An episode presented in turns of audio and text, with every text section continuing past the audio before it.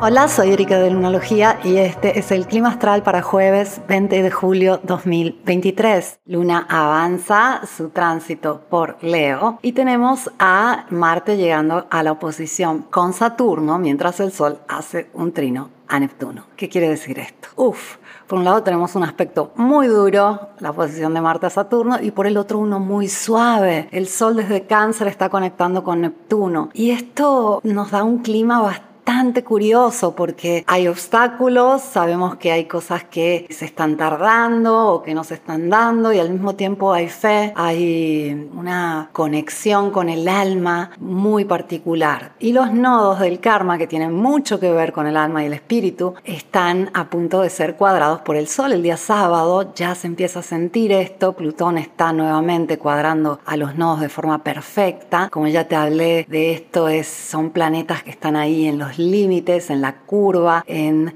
lo que se llama in the bendings en inglés, así se eh, denominó en astrología tradicional. Y tenemos este tema con la astrología tradicional que fue escrita en idiomas que no hablamos la mayor parte de los astrólogos, entonces tenemos que abstenernos a la traducción que este, se ha hecho en inglés, en español, en latín, etc. Y fíjate cómo es clave el tema de la traducción, el tema de cómo interpretamos las cosas. Esto siempre va a determinar las oportunidades que vemos, la forma en la que nos sentimos, etc. Y qué poderoso es practicar una interpretación positiva y mm, objetiva de nuestra vida. Fíjate cómo todos los grandes astrólogos de la historia han hablado de esto. Hay una frase muy célebre que dice que los astros inclinan, no determinan, inclinan las situaciones hacia una dirección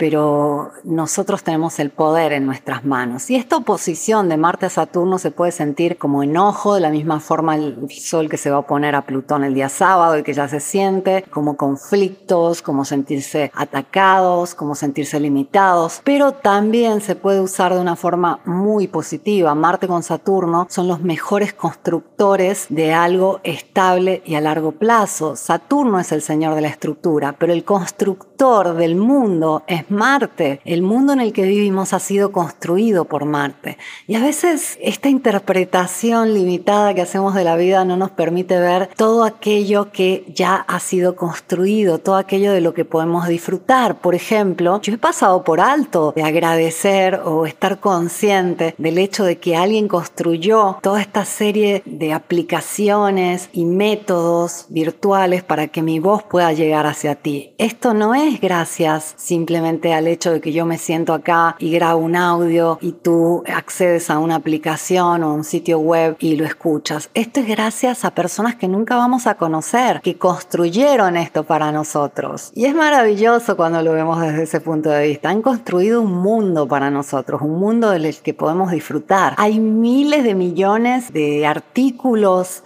eh, libros, eh, información puesta ahí a nuestra disposición por personas que construyeron todo esto. ¿No es maravilloso? ¿No es maravilloso darse cuenta de todo lo que ha sido construido para nosotros y de lo que disfrutamos? Porque igual yo me puedo este, subir a un tren y llegar a una ciudad o subirme un avión y decir, ay, este, lo logré, pagué mi viaje, hice el tiempo necesario, etcétera, y llegué aquí. Pero nuevamente no voy a estar consciente de que todo eso es gracias al trabajo de miles o decenas de miles o cientos de miles de personas que construyeron los aviones, los aeropuertos, eh, que extrayeron petróleo, lo procesaron, etc. ¿Qué onda con esto? ¿Qué onda con todo este mundo del que estamos disfrutando y no nos dimos cuenta quién lo construyó? Y lo construye Marte, es una energía masculina la constructora, que todos tenemos, todos tenemos un Marte en nuestra carta natal, pero no nos damos cuenta de, de ese poder. Ahora es Venus la que toma muchísima relevancia con su retrogradación a partir del día sábado, eh, pero Marte acaba de tomar el mando del nodo norte y por un año y medio vamos a enfocarnos en Marte, en nuestra forma de construir. Por eso, esta oposición Saturno-Marte es muy peculiar justo ahora, es como decir, a ver, ¿qué vamos a construir? ¿Qué somos capaces de construir? ¿Con qué nos vamos a comprometer? ¿Con qué sueño? ¿Con qué meta? ¿Con qué propósito nos vamos a comprometer? Y cuando hablamos de propósito, hablamos de los nodos del karma que están súper activos y se van a sentir mucho este fin de semana. Entonces, todo esto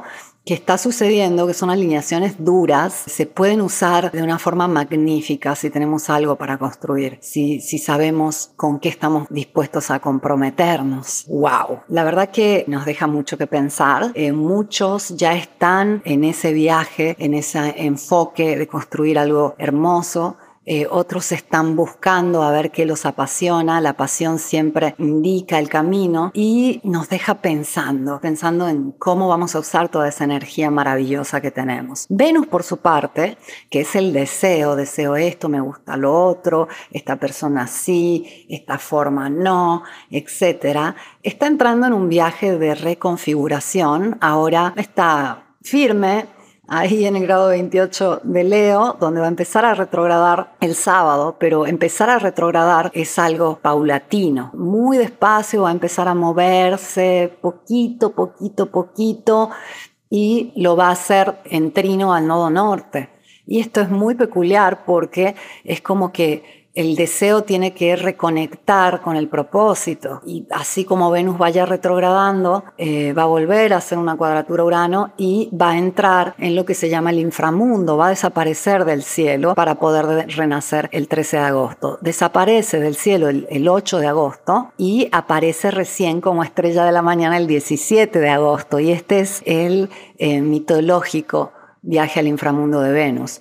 Y va a ser interesante que observes el cielo, vas a ver que Venus cada vez este, se acerca más al Sol por el oeste al atardecer y luego ya el 17 de agosto, si tienes buenas condiciones meteorológicas, las vas a ver antes del amanecer brillar en el horizonte. Y así va a ir subiendo al amanecer cada vez más alta. Es muy hermoso todo esto que va a pasar y ahora es un momento de la verdad. Ya te dije cómo es esto. Puedes sentir que te bloquearon el camino, puedes ser que sentiste que te dijeron aquí no o esto no, pero eso no determina que ese sea este, el camino a recorrer o no. Lo que determina es tu actitud. A veces los obstáculos son los mejores aprendizajes para aprender a trepar arriba de esos obstáculos y superarlos. Además, tener una claridad acerca de lo que somos capaces, darnos cuenta de lo fuerte que somos, de lo flexible, de lo ingeniosos que podemos ser. A veces nuestros peores enemigos son